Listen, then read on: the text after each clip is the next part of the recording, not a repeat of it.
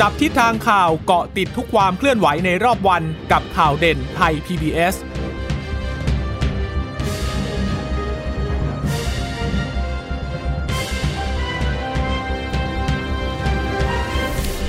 สวัสดีค่ะสวัสดีค่ะต้อนรับคุณผู้ฟังสู่ข่าวเด่นไทย PBS ค่ะเราพบกันเป็นประจำทุกวันจันทร์ถึงศุกร์บ่ายๆแบบนี้นะคะอัปเดตข้อมูลข่าวสารที่เกิดขึ้นในรอบวันกับดิฉันจีราชาตาเอี่ยมรัศมีและคุณพึ่งนภาคล่องพยาบาลค่ะค่ะสวัสดีคุณผู้ฟังก็กลับมาพบหลังเทศกาลสงกรานต์นะคะยาวๆกันไปที่เราไม่ได้เจอกันนะคะก็หลายวันอยู่เป็นยังไงบ้างคะเดินทางกลับมาหรือยังนะหลายคนก็บอกว่าต้อง work from home อยู่ที่บ้านนะคะเพราะว่าบริษัทหรือว่าห้างร้านต่างๆก็ยังไม่ให้เดินทางมาทำงานนะคะก็พอดีคุณผู้ฟังที่รับฟังเราผ่านทางสถานีวิทยุที่เชื่อมโยงสัญญาณจากไทย PBS ด้วยนะคะอย่างที่บอกเรื่องของโควิด -19 ก็คงต้องตามกันต่อยาวๆเพราะว่าตัวเลขผู้ติดเชื้อเนี่ยก็เพิ่มสูงขึ้นหลักพันเลยแต่ว่าวันนี้ก็ใจชื้นขึ้นมาบ้างนะคะคุณยศตาค่ะเพราะว่า 1,300 กว่าก็น้อยกว่าเมื่อวานนี้300กว่าคนนะคะค่ะเมื่อวาน 1,700 ใช่ไหมเมื่อวานนี้เป็นตัวเลขที่สูงที่สุดนั่นแต่เคยมีมาหรือเปล่าหรือว่าแค่เฉพาะรอบที่3น่าจะเป็นเฉพาะรอบที่3เพราะเกิดว่าถ้าไปนับรวมกับของสมุทรสาครตอนนู้นน่ะมันเราจะได้เห็นตัวเลขประมาณนี้แหละนะคะแต่ว่าถ้าเกิดว่านับแค่รอบที่3ในเฉพาะช่วงเดือนเมษายนเนี่ยตัวเลขนี้ถือว่าพีคสุดแล้วนะคะค่ะก็วันนี้ลดลงมาแต่ว่าก็ไม่สามารถบอกได้นะคะว่าสิ่งที่มันลดลงมาเนี่ยเป็นเพราะว่ามาตรการคุมเข้มที่เพิ่งประกาศกันวันศุกร์เริ่มใช้จริงๆคืนวันเสาร์หลังเที่ยงคืนวันเสาร์หรือเปล่านะคะหรือว่ามันเป็นความอิ่มตัวของการกระจายของตัวเลขผู้ติดเชื้อเองด้วยหรือไม่นะคะเพราะว่าก่อนหน้านี้เนี่ยพอมันเริ่มมีมาตรการที่แต่ละจังหวัดเขาก็ประกาศเรื่องของการเดินทางเรื่องของการกักตัวก็ทำให้คนตัดสินใจงดเว้นการเดินทางในช่วงของเทศกาลสงกรานต์กันก็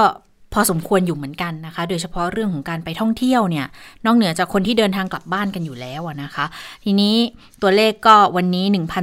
1,390 คนเสียชีวิตอีก3คนด้วยกันนะคะซึ่งจำนวนของผู้ที่เสียชีวิตเนี่ยถ้าดูไทม์ไลน์นะคะก็อายุบางคนก็อายุยังไม่ค่อยเยอะอย่างคนนี้56ปีนะผู้เสียชีวิตรายที่102เนี่ยนะคะอายุ56ปีเขาเป็นพนักงานเสิร์ฟในสถานบันเทิงในกรุงเทพเนี่ยแล้วนะคะมีโรคประจำตัวก็คือความดันโลหิตสูงเส้นเลือดในสมองตีบมีประวัติเดินทางกลับบ้านที่บุรีรัมย์วันที่7เมษายนแล้ว13เนี่ยเริ่มไอ17เขาเหนื่อยมากขึ้นหายใจติดขัดก็เลยต้องติดต่อโรงพยาบาลให้ส่งรถมารับไปที่โรงพยาบาลแล้วปรากฏว่าเข้าวันที่17นะเข้าโรงพยาบาลที่บุรีรัมย์นะคะอาการแย่สุดอย่างรวดเร็วเลยแล้วก็ตรวจสวอปปุ๊บพบเชื้อและเสียชีวิตในวันนั้นเลยนะคะแต่ว่าเสียชีวิต18แต่พ้นหลังเที่ยงคืนไปนิดเดียวนะคะนี่ก็เลยเป็นหนึ่งในผู้เสียชีวิตที่มีการรวบมารายงานในวันนี้รายที่2เนี่ยเป็นผู้หญิงไทยอายุ84ปีค่ะคุณผู้ฟังคนนี้เนี่ยน่าสนใจเพราะว่าเป็นผู้ป่วยติดเตียงไม่เชิงผู้ป่วยติดเตียงไม่ใช่บอกว่าเป็นเบาหวานความดันโลหิตสูงหลอดเลือดหัวใจตีบไตวายเรื้อรังระยะสุดท้ายแต่อายุเยอะมา84ปีก็คงไม่ได้ไปไหนมาไหนแล้วแหละแต่มันสิ่งที่เกิดขึ้นเนี่ยก็คือไปตรงกับข้อมูลที่มีการให้มาตลอดก่อนหน้าว่าสำหรับคนที่สูงวัยเนี่ยนะคะก็ต้องติดตามเพราะว่าเป็นผู้ที่ไม่ได้เดินทางไปไหนก็จริงแต่บางทีลูกหลานมาเยี่ยมแล้วอย่างกรณีนี้เนี่ยหลานมาเยี่ยมหลานชายเขาทำงานในสถานบันเทิงย่านรัชดานะคะก็ไปเยี่ยมคุณผู้เสียชีวิตคนนี้นะคะเมื่อวันที่3นี่เองแต่ต่อมาหลานชายก็รู้ว่าติดโควิดเขาก็เลยรีบแจ้งให้ทราบแต่ว่าพอแจ้งให้ทราบปุ๊บมันเป็นจังหวะเดียวกับที่ผู้เสียชีวิตรายเนี่ยเขามีอาการพอดีวันที่8เขาเริ่มไอเริ่มเหนื่อยหอบปอดอักเสบรุนแรงวันที่10ยืนยันติดเชื้อแล้ว16ก็เสียชีวิตในที่สุดส่วนรายที่104ค่ะเป็นผู้หญิงไทยอายุ61ปีคนนี้อยู่ที่ประจวบคีรีขันธ์อาชีพค้าขายมีโรคประจำตัวก็คือเบาหวานความดันโลหิตสูงและไทรอยด์อยู่แล้วด้วยวันที่6เนี่ยเขาไปรับประทานอาหารร่วมกับผู้ป่วยยืนยันก่อนหน้าจากสถานบันเทิงในหัวหินแล้ววันที่8ไปหาเชื้อนะคะแล้วก็ได้รับแจ้งมาบอก เพื่อนที่ไปกินข้าวด้วยกันเขาติดเชื้อคนนี้ก็เลยไปตรวจด้วยแล้ววันที่10ก็เลยมีผลตรวจกลับมาว่าติดเชื้อ11เข้ารักษาที่โรงพยาบาลปรากฏ18ภาวะติดเชื้อในกระแสเลือดกล้ามเนื้อหัวใจอักเสบแล้วก็เสียชีวิตด้วยนะคะอันนี้ก็เลยกลายเป็นผู้เสียชีวิตรวมทั้งหมด104รายในตั้งแต่รอบแรกมานะคะสะสมแต่ว่าถ้าเฉพาะรอบนี้รู้สึกจะเป็นรายที่10นะก็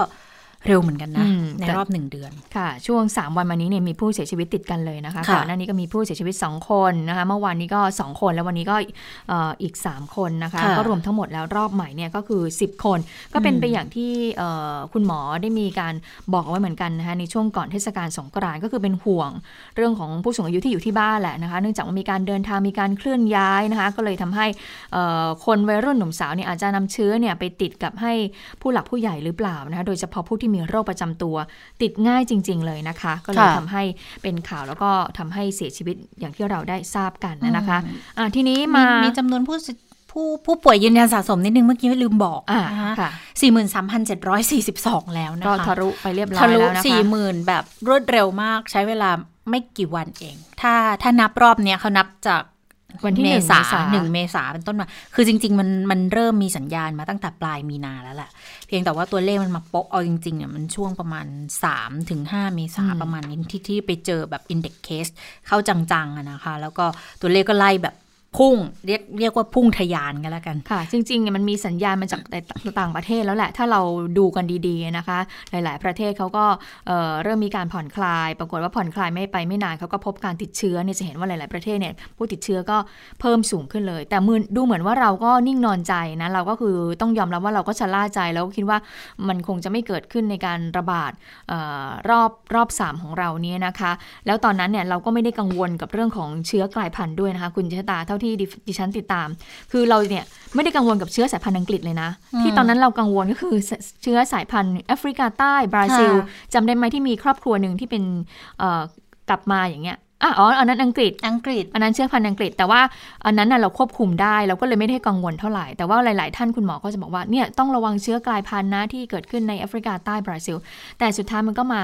โปะจนได้นะคะที่สถานบันเทิงนะคะทีนี้เมื่อมีจำนวน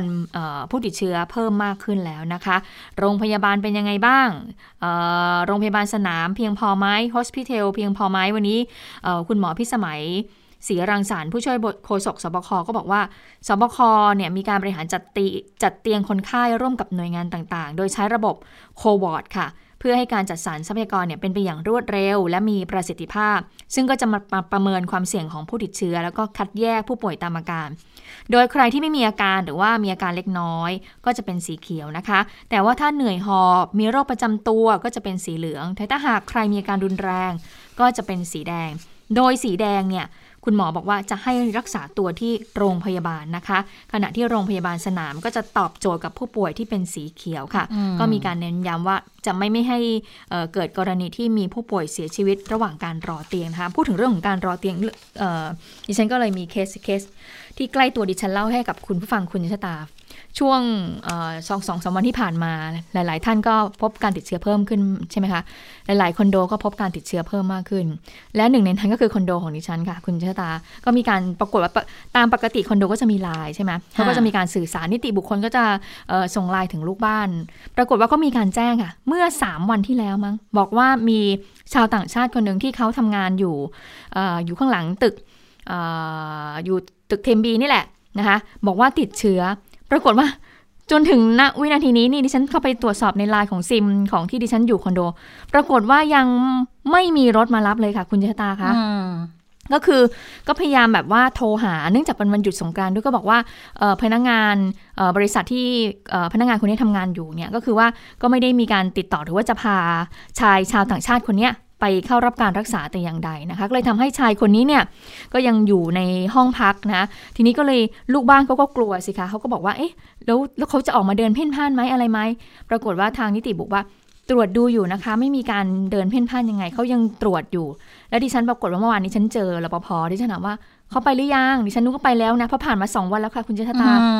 ยังไม่ไปเลยครับ อลิฉันถามว่าอ้าวแล้วใครแล้วเขาอยู่คนแล้วเขาอยู่ในห้องไงแน่ใจได้ยังไงอ๋อเขาผมตรวจดูครับมีกล้องวงจรปิดดูเรียบร้อยครับอ้าวแล้วเขาจะกินจะอยู่ยังไงอ๋อผมเป็นคนส่งข้าวส่งน้ำให้ครับดิฉันก็เลยนึกตาดิคือเพราะฉะนั้นรปภก็ถือว่ามีความเสี่ยงใช่ไหมคุณเจตตานึกออกไหมดิฉันก็เลยบอกว่าโอ้งั้นคุณรปภคุณต้องระวังตัวเลยนะคะก็ถือว่าเป็นคนเสี่ยงมีความเสี่ยงเหมือนกันที่จะต้องไปส่งข้าวส่งน้ำแต่ว่าส่งข้าวส่งน้ำเนี่ยลักษณะก็คือเอาไปแขวนให้เขาแหละเพื่อที่ให้เขาเนี่ยได้คือไม่ได้สัมผัสโดยตรงไม่ได้พูดคุยกันโดยตรงใช่แต่ก็ถือว่ามีความเสี่ยงเหมือนกันนะคะเพราะฉะนั้นก็ต้องอันนี้เป็นเรื่องไม่น่าเชื่อว่าเขาที่ทางกระทรวงบอกว่ามีแน่นอนแต่เนี่ยใกล้ตัวดิฉันมากเลยยังหาไม่เจอเลยปรากฏว่าเนี่ยทางโรงพยาบาลหรือว่าที่เขาติดต่อไปบอกว่ากำลังที่จะมารับอยู่นะก็ยังไม่มารับเลยนะกับผู้ป่วยติดเชื้อรายนี้เพราะฉะนั้นอยู่ที่คอนโดของดิฉันมา3วันแล้วค่ะค่ะเราก็ไม่รู้เหมือนกันว่ามันเป็นความล่าช้ากันในขั้นตอนไหนนะแต่ว่าคนนี้เขาตรวจจากที่ไหนอะคะเขาบอกว่าเขาไปตรวจในโรงพยาบาลแหละแล้วโรงพยาบาลเนี่ยไม่สามารถที่จะไปหาห้องให้เขาได้เขาก็เลยต้องกลับมาอยู่ที่คอนโดโรงพยาบาลจริงทางสาธารณสุขจริงอาทิตย์ที่แล้วเขาก็มีการแถลงเหมือนกันเนาะว่าถ้าเกิดไปตรวจอะไรมาแล้วเนี่ยโรงพยาบาลที่เป็นคนตรวจให้ต้องเป็นคนประสานหาเตียงให้ผู้ป่วยให้ได้นะคะไปมาเนี่ยคนในลูกบ้านนิติเนี่ยจะต้องมาหากันว่าเอ๊ะติดต่อยังไงคะโรงพยาบาลสนามโฮสพิทอลยังไงคะต้องช่วยกันหาให้กับชาวต่างชาติคนที่ติดเชื้อคนนี้เพราะว่าจริงๆวันนี้มันก็มีการแถลงมีหนังสือออกมาเหมือนกันนะคะเพราะว่าก่อนหน้านี้เนี่ยเขาถามถึงเรื่องของการกักตัวผู้ติดเชื้อที่บ้านไงแต่ว่าของเรานโยบายเนี่ยคือคนติดเชื้อทุกคนต้องเข้ารับการรักษาที่โรงพยาบาลหรือว่าโรงพยาบาลสนามหรือ hospital ใดๆก็ตามก็โดยจะมีหลักอย่างที่คุณหมอพิสมัยพูดวันนี้นะคะหลัก triage ก็คือการประเมินความเสี่ยงคัดแยกคนที่มีเชื้อสถานะเนี่ยสมมติสีเขียวแข็งแรงดีไม่มีอาการสีเหลืองเริ่มมีอาการเริ่มมีเหนื่อยหอบหรือกลุ่มที่ภาวะที่มีความเสี่ยงเป็นโรคประจำตัวเสี่ยงอยู่แล้วจะเป็นสถานะสีแดงอาการรุนแรงนะคะหรือว่าเขาจะมีบอกว่ามีวิธีให้สังเกตคือลองปั่นจักรยานท่านอนแล้วถ้ามีอาการเหนื่อยออกกำลัง6นาทีแล้วเหนื่อยอ่ะก็บอกนี่แหละต้องเข้ารับการรักษาในโรงพยาบาลนะเดี๋ยวดิฉันจะกลับไปทำดูดิฉันว่าเหนื่อยแน่นอน3นาทีก็คงเหนื่อยแล้วคนไม่ค่อยออกกำลังอะนะคะก็บอกว่าอันนี้เนี่ยก็จะต้องเน้นย้ำนะว่าจะต้องไม่มีเสียชีวิตรอเตียงแต่ว่ามันก็ยังมีปัญหาอย่างที่เห็นอยู่นะคะดังนั้นก็เลยมีการพูดถึงว่าแล้วถ้าต้องกักที่บ้านเนี่ยจะต้องทำยังไงบ้างมีแนวปฏิบัติออกมาแล้วนะคุณอนุทินชาญวีรกูลนะคะก็ได้สั่งการกรมการแพทย์เลยบอกว่าจัดทำคู่มือแนวทางดูแลผู้ติดเชื้อโควิด -19 ที่ต้องกักตัวที่บ้านหน่อยสำหรับคนที่พักอาศัยคนเดียวเนี่ยก็เลยไม่แน่ใจบอกว่าคุณชาวต่างชาติคนนี้ก็อาจจะอยู่คนเดียวด้วยหรือเปล่าเขาอยู่คนเดียวถ้าเขาอยู่คนเดียวก็อาจจะตัดปัญหาไปส่วนหนึ่งนะคะอันนี้เขาเลยบอกว่ามันเป็นการรองรับกรณีที่ในอนาคตเนี่ยถ้าผู้ติดเชื้อจำนวนมากๆอาจจะต้องเปลี่ยนแนวทางรักษาจากโรงพยาบาลมากักตัวที่บ้านอันนี้ก็จะเป็นแนวที่จะให้เป็นแนวปฏิบัติมาเลยนะคะก็คุณหมอสมศักดิ์อัครศิลป์ก็บอกแล้วว่ามีการพิจารณาแนวทางออกมาแล้วนะคะก็เป็นการออกคำแนะนำเพื่อเตรียมรองรับสถานการณ์แต่ตอนนี้ยังไม่ถึงขั้นที่จะใช้มาตรการนี้สรุปยังไม่ได้ใช้ยังไม่ได้ใช้แต่แนวทางออกมาก่อนแล้วผู้ติดเชื้อทุกรายยังจะต้องเข้ารับการรักษาในโรงพยาบาลหรือว่าโรงพยาบาลสนามหรือ hospital ตามที่ภาครัฐกำหนดอยู่แนวทางเขาจะมีเบื้องต้นนะคะนั่นก็คือออกมาวันที่18บอกว่าคนที่ตรวจแล้วพบเชื้อโควิด -19 เนี่ยต้องได้รับการจัดแยกเพื่อดูแลรักษาโดยเฉพาะผู้ป่วยที่มีอาการควรได้รับการดูแลรักษาในโรงพยาบาลสนามหรือหอผู้ป่วยเฉพาะกิจตามความเหมาะสมระยะเวลาเนี่ยต้องไม่น้อยกว่า14วันค่ะคนที่ติดเชื้อที่ไม่มีอาการก็ควรแยกตัวจากคนอื่นไม่น้อยกว่า14วันเหมือนกันแล้วโรงพยาบาลเนี่ยอาจจะเป็นคนพิจารณาให้คนที่ติดเชื้อค่ะใช้ที่พักอาศัยเป็นสถานที่แยกตัวอย่างเช่นบ้านเดี่ยวหอพักหรือคอนโดมิเนียมอันนี้ต้องได้รับความยินยอมจากเจ้าของสถานที่ด้วยแล้วก็ต้องเตรียมการแยกตัวให้เหมาะสมให้เป็นไปตามคำแนะนำนะคะนั่นก็คือบอกว่าถ้าผู้ติดเชื้อไม่มีอาการผิดปกติใดๆต้องแยกตัวต่อเนื่องจนครบ1เดือนเลยนะทีนี้เขาจะมีเกณฑ์พิจารณาอย่างนี้1ก็คือคนที่ติดเชื้อไม่มีอาการค่ะ2คืออายุไม่เกิน40ปี3ก็คือสุขภาพแข็งแรง4ก็คือมีผู้ที่พักร่วมไม่เกิน1คน5คือไม่มีภาวะอ้วนเขาบอกดัชนีมวลกายต้อง ไม่มากกว่าภาวะอ้วนเนี่ยก็คือดัชนีมวลกายมากกว่า25กิโลกรัมต่อมออะไรก็ไม่รู้เดี๋ยวนะเอาง่ายๆอย่างนี้แบบน้ำหนักตัวน้อยกว่า90กิโลกรัมไม่มีโรคร่วมอย่างพวกโรคปอดอุดกั้นเรื้อรังไตเรื้อรังหัวใจและหลอดเลือดสมองเบาหวานที่ควบคุมไม่ได้แล้วโรคอื่นๆตามดุลพินิจของแพทย์7ก็คือยินยอมแยกตัวในที่พักของตัวเองนะคะแนวทางของโรงพยาบาลก็มีเหมือนกันคือโรงพยาบาลถ้าคุณไปสวอปใช่ไหมก็ต้องเป็นคนที่ประเมินความเหมาะสมสำหรับคนที่ติดเชื้อแยกที่พักในสถานที่พักของตัวเอง2ก็คือต้องลงทะเบียนผู้ติดเชื้อที่เข้าเกณฑ์แยกตัวที่บ้านในระบบของโรงพยาบาลด้วย3คือต้องถ่ายภาพรังสีทรวงอกถ้าพบความผิดปกติก็ต้องให้รักษาที่โรงพยาบาล4เขาจะมีคำแนะนำในการปฏิบัติตัวก็คือจัดเตรียมประหลอดวัดไข้ดูพวกpulse ชีพจรนะคะให้กับผู้ป่วยติดเชื้อ5คือติดตามประเมินอาการผู้ติดเชื้อระหว่างการแยกตัวที่บ้านผ่านระบบสื่อสารต่างๆอย่างพวกแบบโทรศัพท์ติดตามอาการถามอาการไข้ค่าออกซิเจนวันละ2ครั้งเช้าเย็น14วัน6คือจัดช่องทางติดต่อในกรณีที่ผู้ติดเชื้ออาการเพิ่มขึ้นหรือภาวะฉุกเฉินอย่างไข้ลอยหอบเหนื่อยหายใจลำบาก7ก็คือจะต้องจัดระบบรับส่งผู้ป่วยไปยังโรงพยาบาลในกรณีที่เขาจะต้องเข้าไปในโรงพยาบาลและ8ก็คือให้ความมั่นใจเรื่องมาตรฐานการดูแลมันก็มีคำถามเนี่ยนะอย่างต่างประเทศจริงๆเขาก็มีระบบแบบนี้นานแล้วล่ะเพราะว่าเขาติดกันทีช่วงพีคเนี่ยเขาติดกันเป็นหมื่นนะคะดังนั้นโรงพยาบาลเขาก็ต้องเก็บเตียงเอาไว้สำหรับคนที่จำเป็นเท่านั้นแต่ปัญหาก็คือเนี่ยอย่างกรณีบ้านเราตอนนี้เตียงยังเน้นอยู่เลยว่ามีเพียงพอแต่กรณีลูกบ้านของที่คอนโดคุณพึ่งนภาก็ยังรอกัน 2-3 วันแล้วเนี่ยดูแล้วมันจะทันท่วงทีไหมถ้าสมมุตินะว่าเรามากักตัวที่บ้านแล้วเราเกิดมีอาการที่มันรุนแรงมากขึ้นเขาจะมารับตัวเราได้รวดเร็วเพียงพอหรือเปล่าอันนี้ก็เลยกลายเป็นประเด็นที่น่าสนใจเหมือนกันนะว่าในกรณีที่จะมีการใช้ในเรื่องนี้ขึ้นมาค่ะก็น่าแปลกใจเหมือนกันก็คงจะมีการเปลี่ยนแผนเพราะว่าเมื่อสัปดาห์ที่แล้วนี่ยังฟังคุณหมอสมศักดิ์อัธศิลป์มาออกในรายการตอบโจทย์อยู่เลยของไทย PBS นี่แหละค่ะคุณหมอก็ยังบอกเลยว่าเรื่องของการแยกตัวอยู่ที่บ้านเนี่ยหรือ Home Isolation เนี่ย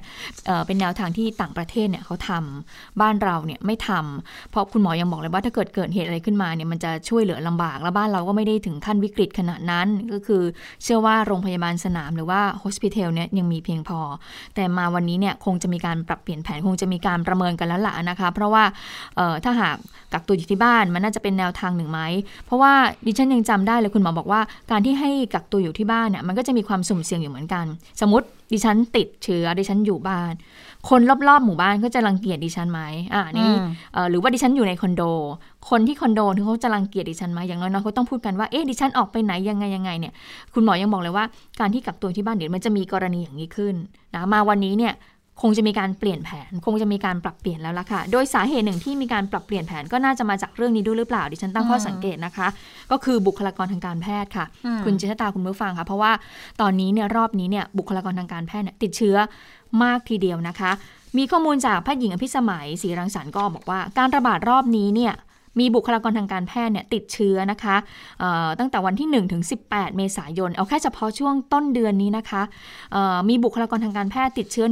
146คนส่วนใหญ่เป็นแพทย์และพยาบาล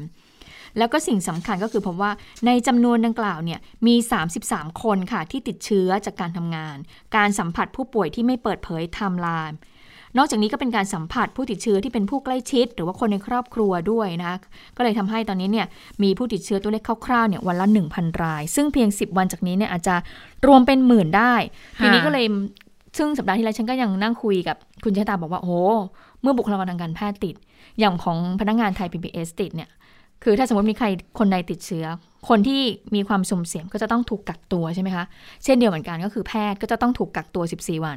บุคลากรที่ทำงานด้านการแพทย์ก็จะลดน้อยลงไปอีกนะคะแล้วการที่มีโรงพยาบาลสนามหรือว่า hospital มันจะมีเพียงพอหรือเปล่าตรงนี้ก็เลยมีความกังวลเหมือนกันอันนี้ก็อาจจะเป็นสาเหตุหนึ่งก็ได้นะที่ทำให้อาจจะต้องมีการกักตัวอยู่ที่บ้านแต่ว่าดิฉันได้พูดคุยกับ คุณหมอมานพพิทักษ์ภากรนะคะคุณหมอจากคณะแพทยศาสตร์ศิริราชพยาบาลถึงสถานการณ์การติดเชื้อที่เพิ่มสูงขึ้นอย่างนี้คุณหมอก็บอกเหมือนกันว่าก็มีความกังวลเหมือนกันนะคะในเรื่องของเตียงในเรื่องของ hospital ว่าจะมีเพียงพอหรือเปล่าไปฟังเสียงของคุณหมอมานพในประเด็นนี้กันค่ะข้อสังเกตณตอนนี้ครับถึงแม้ว่ายอดการจำนวนผู้ติดเชื้อนะครับการระบาดดูเหมือนจะวงกว้างแล้วก็มีจำนวนผู้ติดเชื้อเยอะแต่เราเห็นเลยว่าผู้ติดเชื้อส่วนใหญ่นะครับมีอาการน้อยมากหรือไม่มีอาการเลยนะครับแล้วก็คนไข้หนักเนี่ย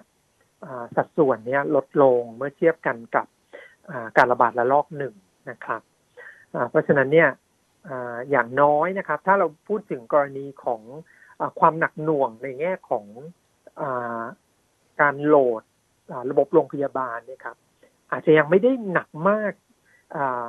แม้ว่าจำนวนผู้ติดเชื้อคนเนี้ยมันจะเทียบกันกับระลอกหนึ่งเนี่ยเพิ่มขึ้นหลายเท่ามากนะครับหนักเนี่ยมันจะไปหนักอยู่สองเรื่องก็คือเรื่องของการกักกันผู้ติดเชื้อนะครับปัจจุบันก็คือกักกันอยู่ในรูปแบบโรงพยาบาลสนามกับฮอสพิทอลใช่ไหมครับอันนี้ครับจะเป็นปัญหาเพราะว่าจำนวนผู้ติดเชื้อเนี่ยเยอะมากเลยเราก็ต้องอยู่ที่ภาครัฐแล้วว่าจะสามารถจัดสถานที่รองรับอันนี้ได้ทันจริงหรือเปล่าครับเพราะถ้าไม่ทันมันจะต้องสุดท้ายจะต้องกลายเป็นการกักตัวอยู่ที่บ้านแทนครับที่สองก็คือการติดเชื้อในบุคลากรทางการแพทย์เพราะว่าพอบุคลากรทางการแพทย์ติดเชื้อเนี่ยครับมันต้องมีการกักกันนะครับอันนี้กักไม่ใช่เฉพาะเจ้าตัวละมันจะเป็นคนที่ทำงานร่วมกันใกล้ชิดด้วยครับมันทำให้กำลังของคนทำงานมันลดลงซึ่งเรื่องของกำลังของคนทำงานนี่เป็นเรื่องสำคัญเหมือนกันนะคะเพราะว่าการจะตั้งโรงพยาบาลสนามขึ้นมาเนี่ยเขาก็มีเงื่อนไขมีหลักเกณฑ์เหมือนกันนะว่าไม่ใช่ที่ไหนก็ตั้งได้ไม่ใช่มีที่ว่างๆกว้างๆแล้วเอาเตียงไปตั้งเป็นโรงพยาบาลสนามไม่ใช่อย่างนั้นนะคะเพราะว่า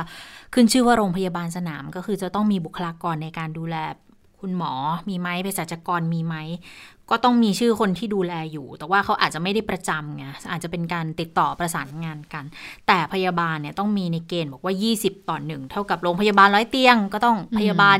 อย่างน้อยๆ5คนที่จะต้องประจำอยู่ที่นั่นนะคะแล้วก็เขาจะมีแนวในการปฏิบัติต่างๆเนี่ยอย่างเรื่องของการวัดออกซิเจนวัดชีพจรต่างๆอะไรอย่างเงี้ยค่ะมันก็อยู่ที่วินัยของคนที่จะต้องเข้าไปกักตัวในนั้นเหมือนกันนะคะคืออันนี้จะเป็นข้อหนึ่งที่ตั้งข้อสังเกตอีกอย่างหนึ่งในกรณีที่ถ้าสมมุติจะต้องแยกตัวที่บ้านด้วยว่าวิธีการวัดปริมาณวัดอาการต่างๆเหล่านี้ค่ะคือบางเรื่องอาจจะต้องฝึกกันเหมือนกันนะเพราะว่าคนไทยเราก็ไม่ได้มีความรู้ความเชี่ยวชาญเพียงพอในการดูในเรื่องของการวัดชีพจรทำยังไงแล้วที่สำคัญโรคพวกนี้มันเกี่ยวกับปอดบางทีคุณอาจจะต้องถึงขั้นแบบว่าดูค่าออกซิเจนในเลือดในปอดคุณก็ได้ว่าจะทำยังไงนะคะอันนี้ก็ต้องดูเหมือนกันนะว่าถ้าท้ายที่สุดแล้วต้องกักตัวที่บ้านหรือว่าโรงพยาบาลสนามเองก็ตามเนี่ยเห็นมีการบ่นๆเหมือนกันผ่านทาง Facebook ของทางทีมพวกที่เขาเป็นบุคลากรเนี่ยก็บอกว่าบางทีก็เหมือนไม่ค่อยให้ความร่วมมือจะวัดค่าอะไรอย่างเงี้ยก็ไม่ค่อยให้ความร่วมมือสักเท่าไหร่หรือบางคนขอให้ดูแลในแง่ของการสังเกตอาการตัวเองก็ไม่ค่อยที่จะให้ความร่วมมือสักเท่าไหร่ซึ่งเรื่องนี้มันต้องเคร่งครัดเพราะว่าท้ายที่สุดมันก็คือสุขภาพของคุณเองมันก็คือความปลอดภัยของตัวคุณเองด้วยนะคะถ้าเกิดว่าเราไม่ได้ให้ข้อมูลที่ข้อเท็จจริงทั้งหมดนะกระทั่งเขาไปอยู่ในสถานที่ที่คุณจะต้องดูแลอาการเพื่อให้หายป่วยมาแล้วเนี่ยแต่ถ้ายังนิ่งนอนใจอะไรอย่างเงี้ยบางทีมันก็ค่อนข้างจะลำบากอยู่เหมือนกันมีการเปรียบเทียบเหมือนกันว่าคลัสเตอร์ที่สมุทรสาครกับคลัสเตอร์ที่พบที่ในพื้นที่กรุงเทพเนี่ยดูไปมาแล้วเนี่ยคลัสเตอร์ที่กรุงเทพเนี่ยมีการจัดการลำบากกว่านะอันนั้นคลัสเตอร์สมุทรสาครเนี่ยก็คือเป็นแรงงานใช่ไหมก็คือมีทุกคนมีสังกัดก็คืออยู่ภายใต้พนักงานอยู่เป็นพนักงานแล้วก็อยู่ภายใต้ชื่อของโรงงานนั้นๆแต่พอมาอย่างเงี้ยโอ้โหเป็นใครก็ไม่รู้มันมาจากทุกพื้นที่เลยก็คือสามารถที่จะติดได้หมดแล้วฮะถ้าเกิดมาอยู่ด้วยกันก็อาจจะมีปัญหาบ้างก็เลยบางคนก็เลยไม่อยากที่จะไปอยู่โรงพยาบาลสนามก็เลยอยากจะอยู่ฮอสพิทอลซะมากกว่าหรือว่ามีการเลือกอะค่ะคุณชะตาพูดง่ายๆอย่างนั้นนะคะอันทีนี้มาพูดถึงเรื่องของคุณหมอนิดนึงดิฉันก็สอบถามกับคุณหมอไปนะคะบอกว่า เรื่องของบุคลากรทางการแพทย์เนี่ยติดเชื้อคุณหมอเป็นกังวลไหมคุณหมอบอกว่าที่ติดเชื้อมากๆเนี่ยสิ่งที่กังวลเลยนะไม่ได้เกี่ยวกับเรื่องของโควิด -19 นะคะคุณเจษฎาคุณหมอกังวลว่าผู้ป่วยโรคอื่นค่ะจะไม่มีโอกาสได้เข้าไปหาอย่างเช่นผู้ป่วยที่ต้องรักษาประจำเช่นโรคมะเร็งต่างๆเหล่านี้ก็คือว่ามันอาจจะทำให้เตียงไม่พอบุคลากรทางการแพทย์ลดจำนวนลงเอาง่ายๆค่ะอย่างดิฉันในวันนี้จริงๆเนี่ยมีนัดนะคะมีนัดกับคุณหมอปรากฏว่าการมีนัดของดิฉันเนี่ย 3-4 เดือนจะมีครั้งหนึ่งใช่ไหมคะดิฉันก็ต้องตรวจเลือดก่อนปรากฏว่าดิฉันปกติเนี่ยคุณหมอจะต้องโทรมาคือเลื่อนมาแล้วครั้งหนึ่งนะคะเนื่องจากโควิด -19 พอมาถึงวันนี้ที่ดิฉันต้องไปเนี่ยดิฉันก็หรือก็เลยอยากจะโทรไปถามคุณหมอว่าเลื่อนไหมคะปรากฏว่าทางคุณหมอก็โทรมาพอดีบอกว่าเลื่อนไปก่อนนะคะอย่างนี้ง่ายๆเลยก็คือมีผลต่อเราเหมือนกันเพราะว่าทางพยาบาลที่โทรมาสอบถามเราก็ถามมาว่ายาหมดหรือยังคะถ้าเกิดว่าถ้ายังอาการโอเคอยู่ถ้ายังยาหมดแหละสั่งเพิ่มเราก็จะส่งไปทางไปรษณีย์ดีไหมคะอะไรอย่างนี้เป็นต้นอันนี้ล่ะค่ะคือสิ่งที่คุณหมอมานพเนี่ยเขาเป็นกังวลเหมือนกันว่าจะส่งผลต่อผู้ป่วยโรคอื่นๆที่ไม่ใช่โควิด -19 เนี่ยนะคะค่ะนี่ก็เป็นอีกประเด็นหนึ่งที่ก็ต้องติดตามอยู่เหมือนกันนะคะเพราะว่าพอบุคลากรพอทุ่มสรรพกำลังไปดูในเรื่องของจำนวนผู้ติดเชื้อโควิดที่เพิ่มมากขึ้นแล้วเนี่ยกลายเป็นว่าคนที่ต้องรักษาต่อเนื่องอันนี้ก็มีสิทธิ์ที่จะมีอาการหนักขึ้นมาเหมือนกันนะถ้าเกิดว่าไม่ได้เข้าไปพบแพทย์อย่างเป็นประจำหรือว่ายาหมดยาไม่พอในการดูแลอาการแล้วเนี่ยอันนี้ก็อาจจะมีปัญหาด้วยเหมือนกันนะคะค่ะและอย่างที่เราทราบนะคะก็คือว่าการแพร่ระบาดที่เกิดขึ้นในประเทศไทยเนี่ยเป็นสายพันธุ์อังกฤษใช่ไหมคะสายพันธุ์อังกฤษเนี่ยก็คือจะแพร่ระบาดได้ง่ายติดเชื้อได้รวดเร็วทีนี้ก็มีกังวลเหมือนกันนะคะโดยเฉพาะตอนนี้ที่อินเดียเนี่ยที่ตัวเลขผู้ติดเชื้อวันนี้เพิ่มขึ้นมา 207,000 นะคะคุณเชื้อตาเมื่อวานเนี่ยตัวเลขอยู่ที่ 206,000 เท่าที่ดิฉันติดตามเนี่ย4วันต่อเนื่องเนี่ยที่มีตัวเลขผู้ติดเชื้อเนี่ยสูงกว่า 200,000 คนต่อวันแล้วและดูมีแนวโน้มว่าจะเพิ่มมากขึ้นเรื่อยๆสิ่งที่มีความกังวลที่คุณหมอหลายๆท่านหรือคุณหมอสุภกิจศิริลักษณ์เมื่อวานนี้ได้ออกมาพูดก็คือเรื่องของการกลายพันธุ์ของเชื้อกลายพันธุ์ของอินเดียเองนะอินเดียก็มีเชื้อกลายพันธุ์ของเขานะที่ระบาดในตอนนี้นะคะส่วนใหญ่ที่ระบาดในตอนนี้ของอินเดียเนี่ยก็คือเป็นสายพันธุ์อังกฤษใช่ไหมคะแล้วก็มีสายพันธุ์แอฟริกาใต้มีสายพันธุ์บราซิลแล้วก็มีสายพันธุ์เนี่ยที่ไม่น่ากังวลก็คือสายพันธุ์ของอินเดียเองซึ่งการกลายพันธุ์ของเชื้อสายพันธุ์นี้ก็บอกว่ามีการเปลี่ยนตำแหน่งค่ะคุณเจษฎาเปลี่ยนตำแหน่งไป2ตำแหน่งปกติเชื้อกลายพันธุ์เนี่ยจะเปลี่ยนไปตำแหน่งเดียวเอาง่ายๆดิฉันย่อยมาละคือการกลายพันธุ์เนี่ยนะคะสมมติว่าเชื้ออังกฤษเนี่ยเขากลายพันธุ์ใช่ไหมคะเขาเปลี่ยนแค่ตำแหน่งเดียวคุณสมบัติของเขาก็คือติดเชื้อง่ายแพร่เร็วแต่ของอินเดียเนี่ยชนิดใหม่ของอินเดียเขาบอกว่ามีการกลายพันธุ์ใน2ตำแหน่งเรียกว่าตำแหน่งคู่พูดง่ายว่าแล้วตำแหน่งคู่นี้กลายพันธุ์ยังไงคือไปเอาของสายพันธุ์ของแอฟริกาใต้มาด้วยแล้วก็เป็นสายพันธุ์ของแคลิฟอร์เนียที่ระบาดในสหรัฐมาด้วยซึ่ง2ตัวนี้กลายพันธุ์เหมือนกันแล้วมาอยู่รวมกันอยู่ในตัวเดียวกันก็คือเป็นสายพันธุ์ของอินเดียซึ่งตอนนี้นะคะคุณหมอผู้เชี่ยวชาญบอกว่าถามว่ารุนแรงไหมยังไม่รู้ว่าจะรุนแรงมากน้อยแค่ไหนแต่รู้ว่าแพร่ระบาดได้เร็วกว่าสายพันธุ์อังกฤษอย่างแน่นอนแล้วก็ยังไม่ชัดเจนนะคะยังไม่มีข้อมูลสรุปออกมาว่าสายพันธุ์ของอินเดียเนี่ยจะไปส่งผลกระทบต่อประสิทธิภาพของวัคซีนมากน้อยแค่ไหนไปฟังเสียงคุณหมอมานพอธิบายกันอีกสักครั้งค่ะสายพันธุ์อินเดียเนี่ยมีความพิเศษอยู่ประการหนึ่งนะครับซึ่งเป็นสายพันธุ์ซึ่งมีการกลายพันธุ์สองตำแหน่งที่คล้ายกันกับตำแหน่งหนึ่งเนี่ยคล้ายกันกับสายพันธุ์ที่พบในบราซิลกับแอฟริกาใต้นะครับซึ่งเรารู้ว่าสองสายพันธุ์เนี้ยทำให้ประสิทธิภาพภูมิคุ้มกันของการป้องกันเชื้อเนี่ยมันลดลงมากครับอีกสายพันธุ์อีกตำแหน่งหนึ่งของการกลายพันธุ์เนี่ยเป็นการกลายพันธุ์ที่เหมือนกับสายพันธุ์ซึ่งพบใหม่ในประเทศอเมริกาคือสายพันธุ์แคลิฟอร์เนียซึ่งอันนี้ก็เพิ่มความดื้อหรือลดประสิทธิภาพของภูมิคุ้มกันลงเหมือนกันครับเพียงแต่ว่ายังไม่แรงเท่ากับสายพันธุ์ของแอฟริกาและบราซิลครับแต่ว่าเรายังไม่มีข้อมูลชัดเจนว่าเวลาเราเจอการกลายพันธุ์สองอันมารวมกันอยู่ในเชื้อตัวเดียวกันอย่างสายพันธุ์อินเดียเนี่ยมันจะทำให้การดื้อนั้นดื้อหนักขึ้นไปกว่าเดิมหรือเปล่าครับซึ่งอันนี้เป็นข้อกังวลครับค่ะก็คือผู้เชี่ยวชาญทั่วโลกรวมถึงผู้เชี่ยวชาญจากไทยบอกว่ายังไม่รู้นะว่ามันจะทำให้ประสิทธิภาพของวัคซีนเนี่ยที่ฉีดกันอยู่นะคะว่ามีประสิทธิภาพน้อยลงหรือไม่ก็คงจะต้องใช้เวลาในการศึกษาอยู่เหมือนกันนะคะค่ะนี่ก็เป็นหนึ่งในความกังวลนะคะกังวลว่าจะเข้ามาในไทยนะแต่พออธิบายบอกว่าเปลี่ยน เปลี่ยนกายพันธุ์ตรงจุดนั้นจุดนี้เราก็เริ่มงงแล้วสรุปเราจะเข้าใจแค่บอกว่าเชื้อมันกลายพันธุ์และทำให้ติดได้ง่ายขึ้นหรือว่าทำให้มีอาการรุนแรงขึ้นเราจะใส่ใจกันอยู่ตรงนี้แหละว่ามันจะเกิดอะไรขึ้นแต่ทางที่ดีก็คืออย่าพยายามอย่าให้มันเกิดเลยคือถ้าระบาดเยอะๆมันก็มีโอกาสที่มันจะเกิดอาการกลายพันธุ์ในประเทศเราคุณหมอบอกว่าตัดตอนได้ดิฉันก็ถามว่าตัดตอนยังไงคะคุณหมอคุณบอกว่าทางเดียวเลยเร่งฉีดวัคซีนดิฉันบอกเร่งฉีดวัคซีนอย่างแอสตราเซเนกาที่เรามีมันช่วยได้ไหมคุณหมอบอกว่าอย่างน้อยมันควบคุมการแพร่ระบาดได้ที่มันกลายพันธุ์ทุกวันนี้ที่เราเจอเนี่ยเพราะว่ามันแพร่ระบาดเยอะมันก็เลยกลายพันธุ์แต่ถ้าเราสามารถที่จะฉีดวัคซีนกระจายไปประชากรทุกกลุ่มเนี่ยได้เร็วนะมันก็จะตัดตอนทำให้เชื้อนั้นไม่กลายพันธุ์เพราะฉะนั้นก็เลยย้อนถามกับอาจารย์เหมือนกันว่าอาจารย์คะตอนนี้แต่วัคซีนของเรามันมีจำกัดนะคะมันยังไม่เข้ามาเลยค่ะก็มันก็เป็นก็คงต้องคุยกันยาวนะคะคุณชะตาคุณผู้ฟังคะว่าวัคซีนของเราที่จะเข้ามาล็อตใหญ่ๆเนี่ยต้องมิถุนายนเนี่ยนะคะค่ะทีนี้มีอยู่กลุ่มหนึ่งที่เขาก็เริ่มฉีดวัคซีนไปแล้วเหมือนกันนะคะนั่นก็คือกลุ่มสสนะคะบางทีมันก็อาจจะมีเสียงวิพากษ์วิจารณ์อยู่เหมือนกันโอ้โหแทนไปให้คนที่เขาจำเป็นจะต้องใช้ทำไมจะต้องเจียดมาให้สสกันก่อนล่ะนี่บุคลากรทางการแพทย์นี่ยังฉีดไม่ครบเลยนะฉีดไม่ครบเลยนะแต่ว่าก็จริงๆสาธารณสุขเขาก็อธิบายแล้วนะคะว่าคือที่ต้องฉีดเพราะว่ากลุ่มนี้เนี่ยก็เป็นกลุ่มที่ต้องทำงานแล้วบางทีก็ลงพื้นที่ไปดูแลพี่น้องประชาชนไงก็จะต้องแบ่งมาให้ทางกลุ่มนี้ก่อนด้วยเหมือนกันแล้วในอีกแง่นึงถ้าจะมองในแง่ของการสร้างความเชื่อมั่นอาจจะมองอย่างนั้นก็มองได้เหมือนกันเพียงแต่ว่าสิ่งที่อาจจะต้องทำควบคู่กันนั่นก็คือต้องดูแลทางแพทย์หรือว่าทางบุคลากรทางการแพทย์เนี่ยให้เขาได้รับวัคซีนให้ครบก่อนนะคะอย่างกรณีของคุณชวนค่ะคุณชวนหลีกภัยจริงๆคุณชวนเนี่ยก็อยู่ในเกณฑ์ที่ฉีดได้เลยนะเพราะอายุก็เกิน60แล้วใช่ไหมก็ถือว่าเป็นกลุ่มผู้สูงอายุแล้วคุณชวนนี่ต้องฉีดของแอสตราด้วยนะคะแล้วก็ดูการปฏิบัติหน้าที่เนี่ยบางทีประชุม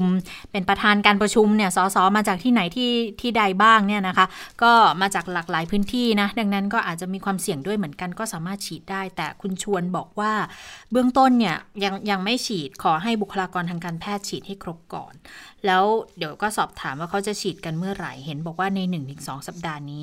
คือคุณชวนเขากลัวอย่างนี้หาว่าเดี๋ยวกลัวจะมีข้อคอรหาไงว่านักการเมืองไปเอาวัคซีนเข้ามาก่อนแต่คนที่เขาต้องเสี่ยงด่านหน้าจริงๆเนี่ย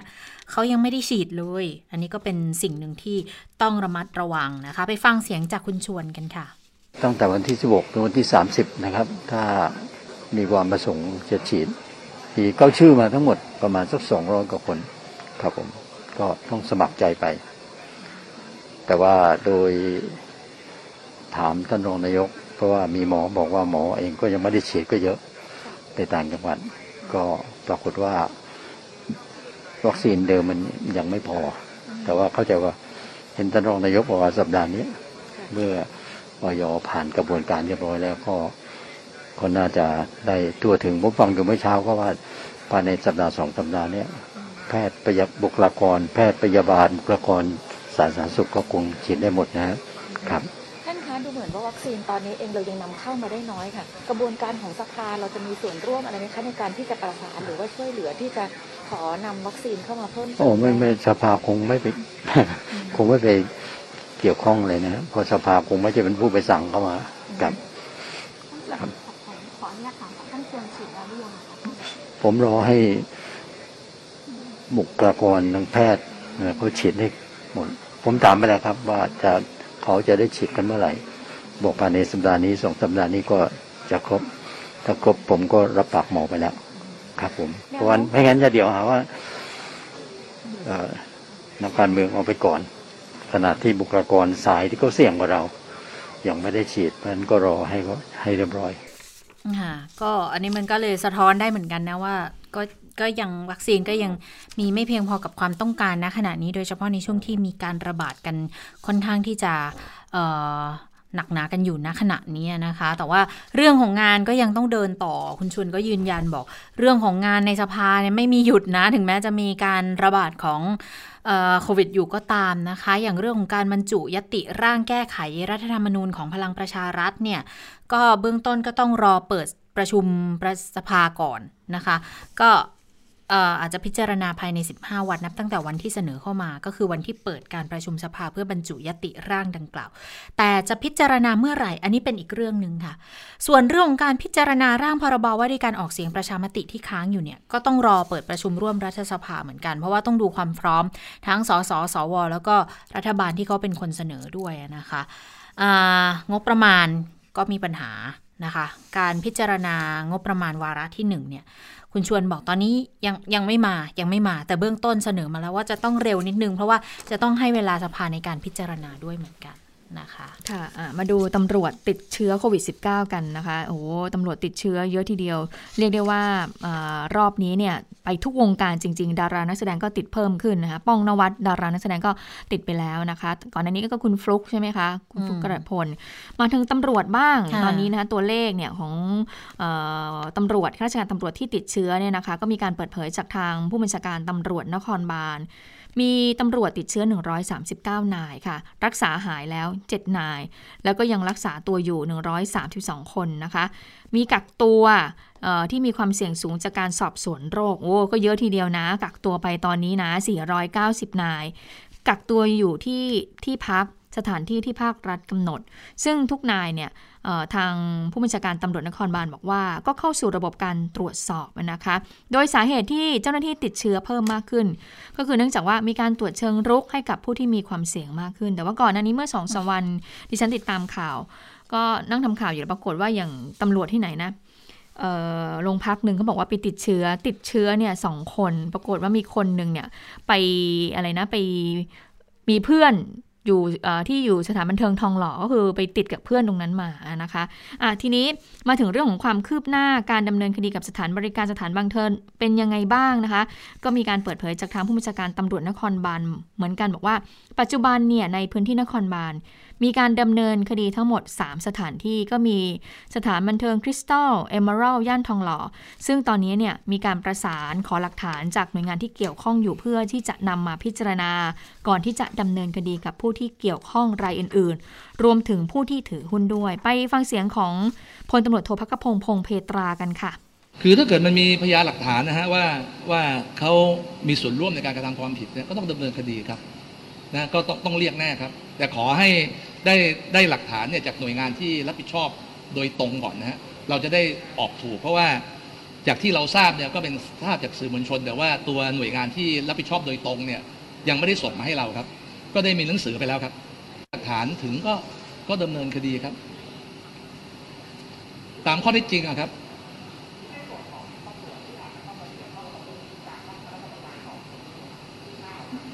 ก็อย่างที่นำเรียนฮะยังเรายังไม่เห็นนะฮะว่าจริงๆแล้วเนี่ยมันมีใครเป็นผู้ถือหุ้นบ้างใครเป็นเจ้าของใครเป็นกรรมการนะฮะก็ขอดูตรงนี้ก่อนนะครับนะคะขอดูตรงนี้ก่อนนะคะส่วนกรณีอีกสถานที่หนึ่งนี่นะคะก็คือโรงแรมแกรนด์เซ็นเตอร์พอยท์ทองหล่อที่ปรากฏข้อมูลตามที่คุณสแตมก็คือคุณอภิวัตรเอื้อถาวรสุขเนี่ยได้มีการระบุไทม์ไลน์เอาไว้ว่าติดเชื้อหลังจากที่รับงานร้องเพลงในงานเลี้ยงวันเกิดจากโรงแรมต่างๆก็มีการสั่งให้ตำรวจเนี่ยออกหมายเรียกผู้ที่เกี่ยวข้องแล้ว3รายก็คือผู้จัดการโรงแรมในฐานะเจ้าของสถานที่เจ้าของงานวันเกิดแล้วก็เจ้าหน้าที่รักษาความปลอดภัยของโรงแรมในฐานะผู้รายงานเหตุการณ์ให้มาให้ปากคำในวันที่26เมษายนนี้ส่วนนักร้องสแตมก็จะมีการเรียกตัวมาด้วยนะคะมาให้ปากคำในฐานะพยานเช่นเดียวกับกรณีของดีเจมะตูมค่ะแต่เนื่องจากกรณีนี้เนี่ยมีการระบุว่านักร้องสแตมติดเชื้อมาจากที่โรงแรมดังกล่าวเบื้องต้นจึงเรียกตัวมาสอบในฐานะพยานเพื่อพิจารณาข้อเท็จจริงดำเนินคดีกับผู้ที่เกี่ยวข้องต่อไปค่ะค่ะอันนี้ก็เป็นสิ่งที่มันเกิดขึ้นนะขณะนี้วงการบันเทิงนี้ค่อนข้างหนักอยู่เหมือนกันนะเพราะว่าอย่างนักร้องเนี่ยบางทีเขาก็ไปแสดงคอนเสิร์ตไปเล่นดนตรีกันในสถานบันเทิงต่างๆด้วยนะคะเห็นบอกขันเงินไทเทเนียมก็กักตัวมา14วันอะครบแล้วอะแต่ไปตรวจอีกรอบนึงเพราะว่าขันเงินกับเวนี่คนละคนกันใช่ไหมคนละคนวงชื่อมาจากวงไทเทเนียมเหมือนกันแล้วก็จะครบกักตัวอยู่แล้วอะค่ะปรากฏไปตรวจอีกรอบนึงเจอเชื้อก็ต้องกักตัวต่ออีกนะคะก็คือต้องเข้ารับการรักษาเลยล่ะรอบนี้นะคะเพราะว่าเจอเชื้อขึ้นมาแล้วมันก็แสดงให้เห็นเหมือนกันว่าบางคนเนี่ยเชื้อมันอาจจะอยู่ในตัวแล้วมันอาจจะเพิ่งจะตรวจเจอมันก็มีความเป็นไปได้เหมือนกันดังนั้นก็อีกเป็นอีกหนึ่งความเสี่ยงที่เกิดขึ้นดังนั้นก็ ต้องระมัดระวังกันอย่างเต็มที่นะคะในช่วงนี้อย่างชายแดนเองตอนนี้เขาก็เริ่มมีการพูดถึงแล้วก็ให้เข้มเลยคุมเข้มชายแดนเลยโดยเฉพาะทางภาคใต้เนื่องจากว่ามาเลเซียค่ะเขามีประเด็นที่จะผลักดันแรงงานที่เป็นแรงงานแบบผิดกฎหมายเนี่ยนะคือบอกว่าต้องออกนอกประเทศภายใน21เมษายนนี่ก็ต้องยอมรับบอกว่ามีคนไทยจำนวนไม่น้อยเลยแหละที่เข้าไปทำงานทางฝั่งมาเลเซียวีซ่าหมดวีซ่าขาดหรือว่าอาจจะไม่ได้ทำวีซ่าแต่ว่าก็เข้าไปทำงานในนู้นดังนั้นเวลากลับเนี่ยเขาก็ต้องกลับมาตามด่านพรมแดนต่างๆด่านธรรมชาติด้วยหรืออะไรด้วยแต่ทีนี้สิ่งที่เกิดขึ้นนั่นก็คือเขาสั่งให้พรมแดน4พรมแดนทางใต้อะค่ะให้คุมเข้มแล้วก็รับกลับเข้ามาได้แค่วันละ100กว่าคนเท่านั้นเองอันนี้ก็อาจจะเป็นอีกหนึ่งความเสี่ยงนะที่จะต้องไปดูว่าจะมีการลักลอบเข้ามาเพิ่มขึ้นหรือเปล่าแต่ทีนี้พรมแดนด้านอื่นก็เหมือนกันไม่ใช่แค่ทางใต้ค่ะเพราะว่าทางฝั่งตะวันตกที่จะติดกับเมียนมาฝั่งตะวันออกที่ติดกับกัมพูชาเนี่ยอันนี้ก็บอกเหมือนกันว่าต้องเข้มงวดคัดกรองการลักลอบเข้าเมืองผิดกฎหมายนะโดยเฉพาะทางฝั่งกัมพูชาก็เนื่องมาจากว่าเชื้อสายพันธุ์อังกฤษนี่แหละที่ระบาดอยู่ในบ้านเราตอนนี้แหละทางสาธารณสุขเขาบอกว่าน่าจะมาจากทางกัมพูชาเพราะว่ากัมพูชาช่วงกุมภาพันธ์เขาเริ่มมีการระบาดของเชื้อสายพันธุ์นี้ค่ะแล้วก็ช่วงมีนาคมเป็นต้นมาเนี่ยมันก็รุนแรงมากยิ่งขึ้นจำนวนผู้ป่วยในกัมพูชาที่ตอนแรกเล็กๆน้อยๆเนี่ยนะนิดๆหน่อยๆมันก็เพิ่มมาเป็นหลักร้อยเหมือนกันในแต่ละวันนะแล้วก็เลยกลายเป็นบอกว่าพอมาเจออันเนี้ยเขาไปตรวจพันธุกรรมเห็นคุณหมอยงบอกว่าก็ตรงกับไอตัวที่มันมาจากทางกัมพูชาตรงกรมวิชาการแพทย์เขาออกมาระบุแล้วเหรอว่าเป็นพันธุกรรมอันเดียวกันอันนี้คุณหมอยงพูดตั้งแต่คราวที่แล้วตั้งแต่อาทิตย์ก่อนหน้านี้คุณหมอยงเป็นคนออกมาบอกว่าเป็นดูแล้วสายพันธุ์น่าจะมาจากกัมพูชาแหละแล้วก็อีกวันหนึ่งก็เลยแถลงบอกว่าไปตรวจสารพันธุกรรมมาแล้วว่ามันเป็นตัวนี้จริงๆนั่นแหละนะคะแต่ว่าก็เลยต้องคราวนี้นอกจากทางเมียนมาที่เราจะต้องดูเมียนมานี่2เด้งนะเนื่องจากว่าเรื่องของการเมืองเขาก็อาจจะยังไ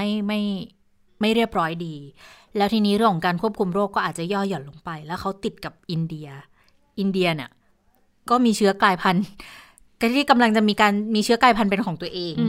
ก็ต้องระวังอีกว่าจะเข้ามาทางเมียนมาแล้วข้ามมาทางไทยได้อีกไหมทางฝั่งกัมพูชาเองก็ต้องระวังเพราะว่าตอนนี้เชื้อคงระวังไม่ทันแล้วล่ะมันเข้ามาแล้วนะคะดังนั้นก็ต้องพยายามไม่ให้มากกว่านี้ก็แล้วกันแล้วก็รายการเป็นการดูแลที่จะต้องดูกันทั้ง3ด่านเลยนะขณะนี้ค่ะชายแดนเราก็ต้องซิลอย่างดีเลยนะก็ถือว่าทำหน้าที่หนักของผู้ที่ทำหน้าที่อยู่ตามแนวชายแดนนะคะทีนี้มาตรการของสบคเนี่ยไม่ได้มีการล็อกดาวน์ไม่มีการเคอร์ฟิวแต่ก็มีมาตรการคุมเข้มเหมือนกันในเรื่องของการปิดโรงเรียนปิดสถานที่ต่างๆที่สุ่มเสี่ยงตรงส่วนนี้นะคะโดยสถานที่ปิดแน่นอนว่าก็คือมีโรงเรียนด้วยก็เลยทำให้ตอนนี้เนี่ยโรงเรียนเนี่ยได้รับผลกระทบกระทรวงศึกษาธิการก็มีการหารือกันเหมือนกันว่าเอ๊ะจะทำยังไงเพราะว่าเดี๋ยวตอนนี้น้องๆเนี่ยเขาปิดเรียนอยู่เดี๋ยวน้องๆจะเปิดเทอมแล้วเนี่ยเอายังไงนะคะโดยเฉพาะในช่วงนี้ค่ะเขาบอกว่าได้รับผลกระทบแน่นอนเลยก็คือการรับนักเรียนที่กำหนดวันรับสมัครระดับชั้นป.1 รับสมัครวันที่16ถึง20เมษายนก็คือในช่วงไทม์ไลน์นี่แหละนะคะชั้นม.1 และม.4 รับสมัครวันที่24ถึง28เมษายนโดยสพท.เนี่ยได้ออกประกาศให้โรงเรียนเนี่ยเปิดรับสมัครผ่านระบบออนไลน์แล้วอันนี้ผลกระทบอันแรกนะคะส่วนผลกระทบที่2คือการสอบคัดเลือกกระทรวงศึกษาธิการก็จะมีการประเมินสถานการณ์ต่อไปแต่ว่าจะเลื่อนการสอบของนักเรียนชั้นม.1 และม.4 จะไปสอบวันที่2พฤษภาคมก็ให้เลื่อนไปก่อนค่ะโดยอาจจะให้สอบในสัปดาห์ต่อไปคือวันที่4ถึง12พฤษภาคมก็มอบให้สปท.เนี่ยไปจัดทำแนวปฏิบัติเสนอสบค.มานะคะแล้วให้สบค.เนี่ยพิจารณาในวันที่30เมษายนแล้วอาจจะต้องมีการจัดการสอบแบบ New Normal ค่ะคือเว้นระยะห่างแล้วก็มีการกำหนดจำนวนผู้เข้าสอบในแต่ละครั้งด้วยนะคะนอกจากนี้รัฐมนตรีคนใหม่ก็คือคุณตรีนุชเทียนทองก็บอกว่ากระทรวงศึกษาธิการเนี่ยได้มีการวางแผนเปิดการเรียนการศึกษาปี64ไว้แล้วถ้าสถานการณ์การแพร่ระบาดเนี่ยคุมได้นะจะเปิดเรียนวันไหน17พฤษภาคมเลยก็เป็นวันกำหนดการเดิมมาไว้ก่อนคือตั้งเป้าไว้ก่อนนะว่าหวังว่าสถานการณ์มันจะดีขึ้นก็จะเปิดวันที่17พฤษภาคมเพื่อไม่ให้กระทบกับการเรียนการสอนของครูและนักเรียนแต่ถ้ารุนแรงก็มีการวางแนวทางเอาไว้ด้วยนะคะถ้าเกิดว่ามันรุนแรงเนี่ยก็จะมีการเปิดเรียนในวันที่1มิถุนายนส่วนแผนการเรียนการสอนก็วางไว้5 5รูปแบบก่อนหน้านี้ก็คือ3รูปแบบใช่ไหมคะ on site on ground on air ใช่ไหมคะอันนี้ก็มี5รูปแบบเลยเพิ่มมาอีก2 on ก็คือมี1 on site 2 on air 3 online 4 on demand และ5 on hand ค่ะโดยบอกว่าจะไม่ปิดโรงเรียนพร้อมกันทั่วประเทศเหมือนที่ผ่านมาแล้วนะแต่จะให้พื้นที่เนี่ยไม่ว่าจะเป็นศึกษาธิการจังหวัดหรือว่าสำนักงานเขตพื้นที่ไปสำรวจแล้วก็ประเมินว่าพื้นที่ไหนเนี่ยควรจะเหมาะกับการจัดการเรียนการสอนรูปแบบไหนค่ะค่ะปิดท้ายสั้นๆกับคดีที่เกี่ยวเนื่องกับคดีมาตรา112นะคะวันนี้มีการตรวจหลักฐานคดีที่พนักงานอัยการเนี่ยเป็นโจทย์ฟ้องนายพฤทธิ์ ชีวรักษ์หรือว่าเพนกวินแกนนำกลุ่มราษฎรนะคะวันนี้เพนกวินมาศาลหลังจากที่อดอาหารมาน่าจะเดือนกว่าแล้วนะคะมากกว่า30วันแล้วเพราะว่าเขาไม่ได้รับการประกันตัวในคดีนี้เพนกวินก็พยายามแถลงต่อศาลด้วยนะแล้วก็คือลุกไม่ไหวแล้วอะค่ะไม่ลุกไม่ไหวแล้วแต่ว่าศาลก็เลยให้นั่งแถลงต่อศาลก็บอกว่ามองว่านี่ไม่ใช่กระบวนการยุติธรรมก็เลยไม่ขอยอมรับขอปฏิเสธทุกกระบวนการไม่ลงลายมือชื่อใดๆจนกว่าจะได้รับสิทธิประกันตัวออกมาสู้คดีอย่างเต็มที่ศาลก็อธิบายเพนกวินฟังบอกกระบวนการวันนี้เนี่ยเป็นการนัดตรวจพยานถ้าไม่กำหนดวันนัดคดีเพื่อสืบพยานก็ทำอะไรไม่ได้แต่ในเมื่อปฏิเสธก็ไม่เป็นไรก็ขอให้บันทึกที่เพนกวินเนี่ยแถลงขอปฏิเสธเกี่ยวกับกรณีที่ไม่ได้ประกันตัวก็เลยไม่ได้สู้คดีแล้ววันนี้คุณแม่ไปที่ศาลด้วยเพราะว่าอยากจะเจอลูกนะคะไปฟังเสียงสัมภาษณ์ของคุณแม่กันค่ะทุกครั้งที่ลูกออกศาลเนี่ยเราก็อยากมาเจอลูกเราอยู่แล้วได้มาพบปะได้มาพูดคุยได้มาเจอตัวเป็นๆอะไรอย่างเงี้ยค่ะผ่านมา30วันแล้วค่ะคุณแม่เราได้รู้ว่าได้ยินข่าวคราวยังไงบ้างไหมมันมีทั้งข่าวดีทั้งอะไรออกมามากมายและรวมถึงความเป็นอยู่ที่หลายๆคนกังวลเรื่องความปลอดภัยในชีวิตค่ะก็เนี่ยวันนี้ถ้ามีโอกาสถ้าได้พูดคุยถ้าไม่ถูกกีดกันก็จะถามไถ่ว่าเกิดอะไรขึ้นบ้างในนั้นเพราะว่าทุกสิ่งอย่างเราอยากฟังจากปากลูกเราเองนะคะบางทีเจ้าหน้าที่บอกว่าเป็นอย่างนั้นอย่างนี้เนี่ยเราต้องฟังจากความจริงจากลูกแล้วก็อยากดูจริงๆว่าสุขภาพเขาเป็นยังไงบ้างเพราะว่าเป็นห่วงมากเพราะว่ามัน30กว่าวันแล้วแล้วก็ที่ได้ยินข่าวมาก็ที่รู้มาก็คือเขามีอาการวูบแล้วก็เป็นลมน้ำตาลตกอะไรเงี้ยไปหลายครั้งแล้วในช่วงไม่กี่วันนะคะแล้วก็หลายๆเรื่องอ่ะที่บอกว่ามีทั้งเข็มทั้งเกลือทั้งเลือดทะลักอะไรเงี้ยคือหลายๆวันช่วงไม่กี่วันเนี่ยมันมีเหตุการณ์แบบเกิดขึ้นหลายหนเราก็เริ่มเป็นห่วงว่ามันจะมีภาวะอะไรไหมมันเกิดอะไรขึ้นเดี๋ยวก็ต้องไปถามลูกเหมือนกันที่ว่าได้ยินว่าเลือดทะลักเข็มมีปัญหากระสายน้ำเกลือจริงหรือเปล่าเกิดอะไรขึ้นจริงๆอะไรอย่างเงี้ยค่ะ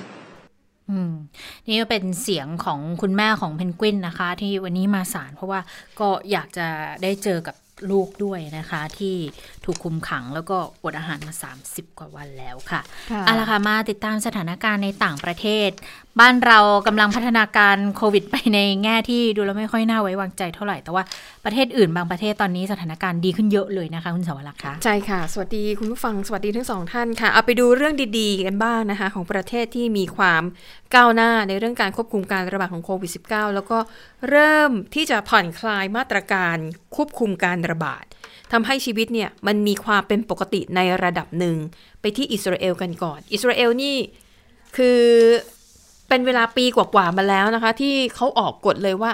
บังคับว่าคนที่ออกมาอยู่ในที่แจ้งเนี่ยตามถนนหนทางอะไรแบบเนี้ยจะต้องสวมหน้ากากอนามัยคือถ้าอยู่ในอาคารอะไรพวกนั้นน่ะคือบังคับอยู่แล้วนะคะแต่ทีนี้แม้แต่เดินออกมากลางแจ้งเนี่ยก็ต้องสวมหน้ากากอนามัยแต่ว่าล่าสุดนะคะเมื่อวานนี้รัฐบาลอิสราเอลนั้นได้ยกเลิกการบังคับให้สวมหน้ากากในที่แจ้งแล้วนะคะแปลว่าจุนจะเดินไปไหนมาไหนบนถนนตามชายหาดแบบนี้ไม่ต้องสวมหน้ากากอนามัยแล้วนะคะแต่ถ้าหากว่าเมื่อใดก็ตามที่เข้าไปอยู่ในอาคารที่เป็นพื้นที่สาธารณะอย่างเช่นห้างสรรพสินค้าหรืออยู่ในที่กลางแจ้งก็จริงแต่ว่าเป็นจุดที่มีคนมาชุมนุมกันเยอะๆนะคะยังคงต้องสวมหน้ากากอนามัยอยู่และนอกจากนี้ค่ะก็ยังอนุญาตนะคะให้โรงเรียนตั้งแต่ระดับอนุบาลไปจนถึงมัธยมศึกษาตอนปลายกลับมาเปิดการเรียนการสอนได้ตามปกตินะคะแต่ว่า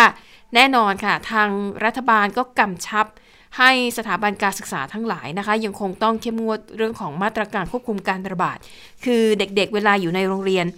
ต้องสวมหน้ากากอนามัยแทบตลอดเวลาเลยแต่เขาจะยกเว้นให้อนุโลมให้ช่วงวิชาพละศึกษาอันนี้ไม่ต้องสวมเพราะว่าเด็กๆคงต้องออกกำลังกายนะถ้าใส่หน้ากาก ก็น่าจะหายใจลำบากช่วงพักระหว่างคาบแล้วก็ช่วงที่รับประทานอาหารอนุโลมถอดหน้ากากได้นะคะแต่ว่านอกเหนือจากที่ว่ามานี้เนี่ยนักเรียนยังคงต้องสวมหน้ากากอนามัยอยู่นะคะขณะที่อยู่ในโรงเรียนค่ะและในเดือนหน้าเดือนพฤษภาคมนะคะรัฐบาลอิสราเอลประกาศนะคะเตรียมเปิดประเทศแต่ว่าจะรับเฉพาะนักท่องเที่ยวชาวต่างชาติที่ฉีดวัคซีนแล้วเป้าหมายก็เพื่อฟื้นฟูธุรกิจการท่องเที่ยวของเขานั่นเองนะคะดังนั้นแน่นอนการฉีดวัคซีนนี้ถือว่าเป็นสิ่งที่ควรจะทำเป็นอย่างยิ่งเพราะหนึ่งนอกเหนือจากการป้องกันตัวเองจากการติดเชื้อหรือถ้าติดเชื้อแล้วอาการก็จะได้ทุเลาลงนะคะสองมันยังเป็นการสร้างโอกาสในการเดินทางให้กับพวกเราด้วยนะคะเพราะว่าหลายประเทศก็ประกาศมาแล้วว่าพร้อมจะรับจะทำพาสปอร์ตให้กับคนที่ฉีดวัคซีนบ้างล่ะอะไรบ้างล่ะนะคะดังนั้นก็ถ้าคุณผู้ฟังมีโอกาสนะคะได้ฉีดวัคซีนก็แนะนำว่าควรจะฉีดเพราะว่าดูแล้วเนี่ยมีประโยชน์หลายประการทีเดียวแต่ว่าทำไมอิสราเอลถึงกล้าทำได้ทำไมถึงกล้าเปิดโรงเรียนให้เด็กๆกลับมารวมตัวกันก็เพราะหนึ่งนะคะอิสราเอลเนี่ยประชากรครึ่งหนึ่งมากกว่าครึ่งหนึ่งของทั้งประเทศคือ 56% เนี่ยได้รับวัคซีนของไฟเซอร์ฉีดครบ2โดสไปแล้วส่วนที่เหลืออีก 54% ของทั้งประเทศได้รับวัคซีนไปแล้ว1โดสเป็นอย่างน้อยนะคะดังนั้นเนี่ยก็ถือว่าเริ่มที่จะชีวิตกลับเข้าสู่ภาวะปกตินะคะขยับขึ้นไปทีละนิดทีละหน่อยสำหรับอิสราเอลนะคะส่วนอีก2ประเทศนะคะทรัมป์เรียกว่าทำ travel bubble ระหว่างกันคือนั่นก็คือประเทศออสเตรเลียแล้วก็นิวซีแลนด์นั่นเองจริงๆแล้ว2ประเทศนี้ก็พูดมาตั้งนานแล้วนะถ้าดิฉันจะไม่ผิดครึ่งปีได้ว่าจะเปิดให้ประชากรของทั้ง2ประเทศเดินทางระหว่างกันได้โดยที่ไม่ต้องกักบริเวณแต่ว่าพอจะเริ่มทำก็ปรากฏว่าเกิดการระบาดเป็นกลุ่มก้อนนะคะไม่ฝ่ายใดก็ฝ่ายหนึ่งแหละก็เลยทำให้ไม่เกิดสักทีแต่ว่าล่าสุดวันนี้เลยนะคะสดๆร้อนๆเริ่มแล้วค่ะtravel bubble ระหว่างออสเตรเลียกับนิวซีแลนด์แล้วปรากฏว่าคนแบบเดินทางเยอะมากนะคะจนกระทั่งทางสายการบินเนี่ยเดี๋ยวจะเปรียบเทียบให้ดูว่าเยอะแค่ไหนอย่างสายการบินแอร์นิวซีแลนด์นะคะบอกว่าปกติแล้วเนี่ยถ้าช่วงเวลาก่อนโควิดเนี่ยเวลาการจัดเที่ยวบินเนี่ยนะคะระหว่าง2ประเทศเนี่ยวันหนึ่งก็เฉลี่ยแค่2หรือ3เที่ยวเท่านั้นแต่ว่าวันนี้นะคะซึ่งเป็นวันแรกของการทำtravel bubble เนี่ยเขาเพิ่มเที่ยวบินเป็น30เที่ยวต่อ1วันเพิ่มจากเดิมเนี่ย10เท่า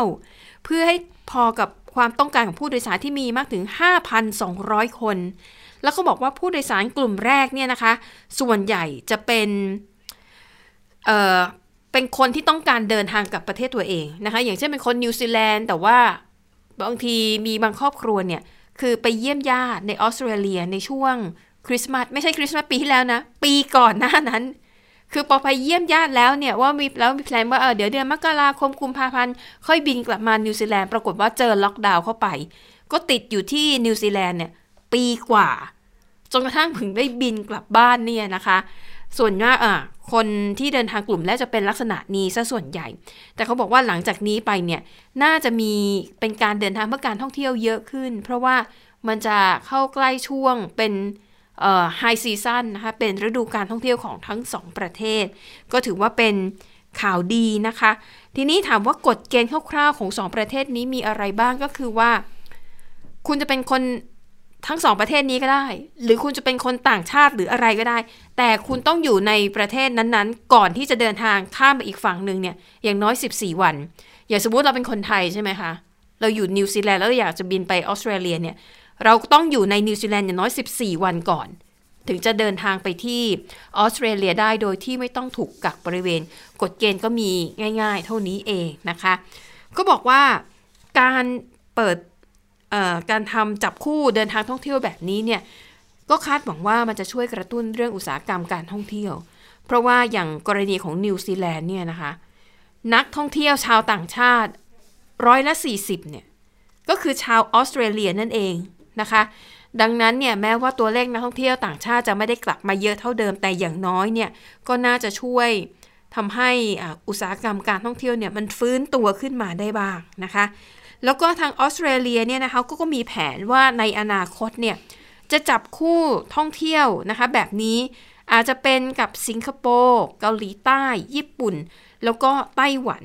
นะคะเพราะว่าจะเป็นกลุ่มประเทศที่สามารถควบคุมการระบาดได้ดีแล้วก็สถานการณ์โควิด -19 ในแต่ละประเทศค่อนข้างจะนิ่งนะคะ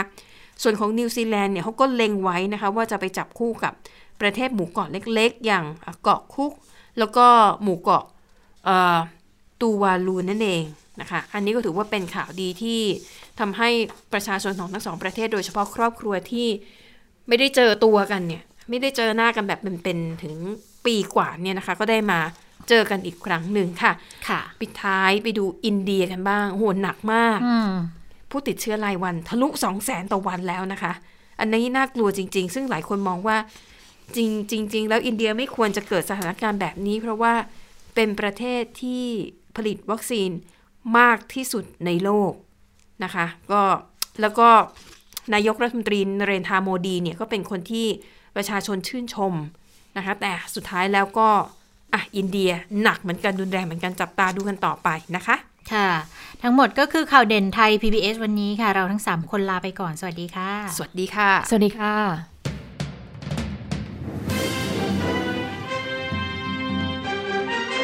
ติดตามข่าวเด่นไทย PBS ได้ทุกวันจันทร์ถึงศุกร์เวลา 15:00 น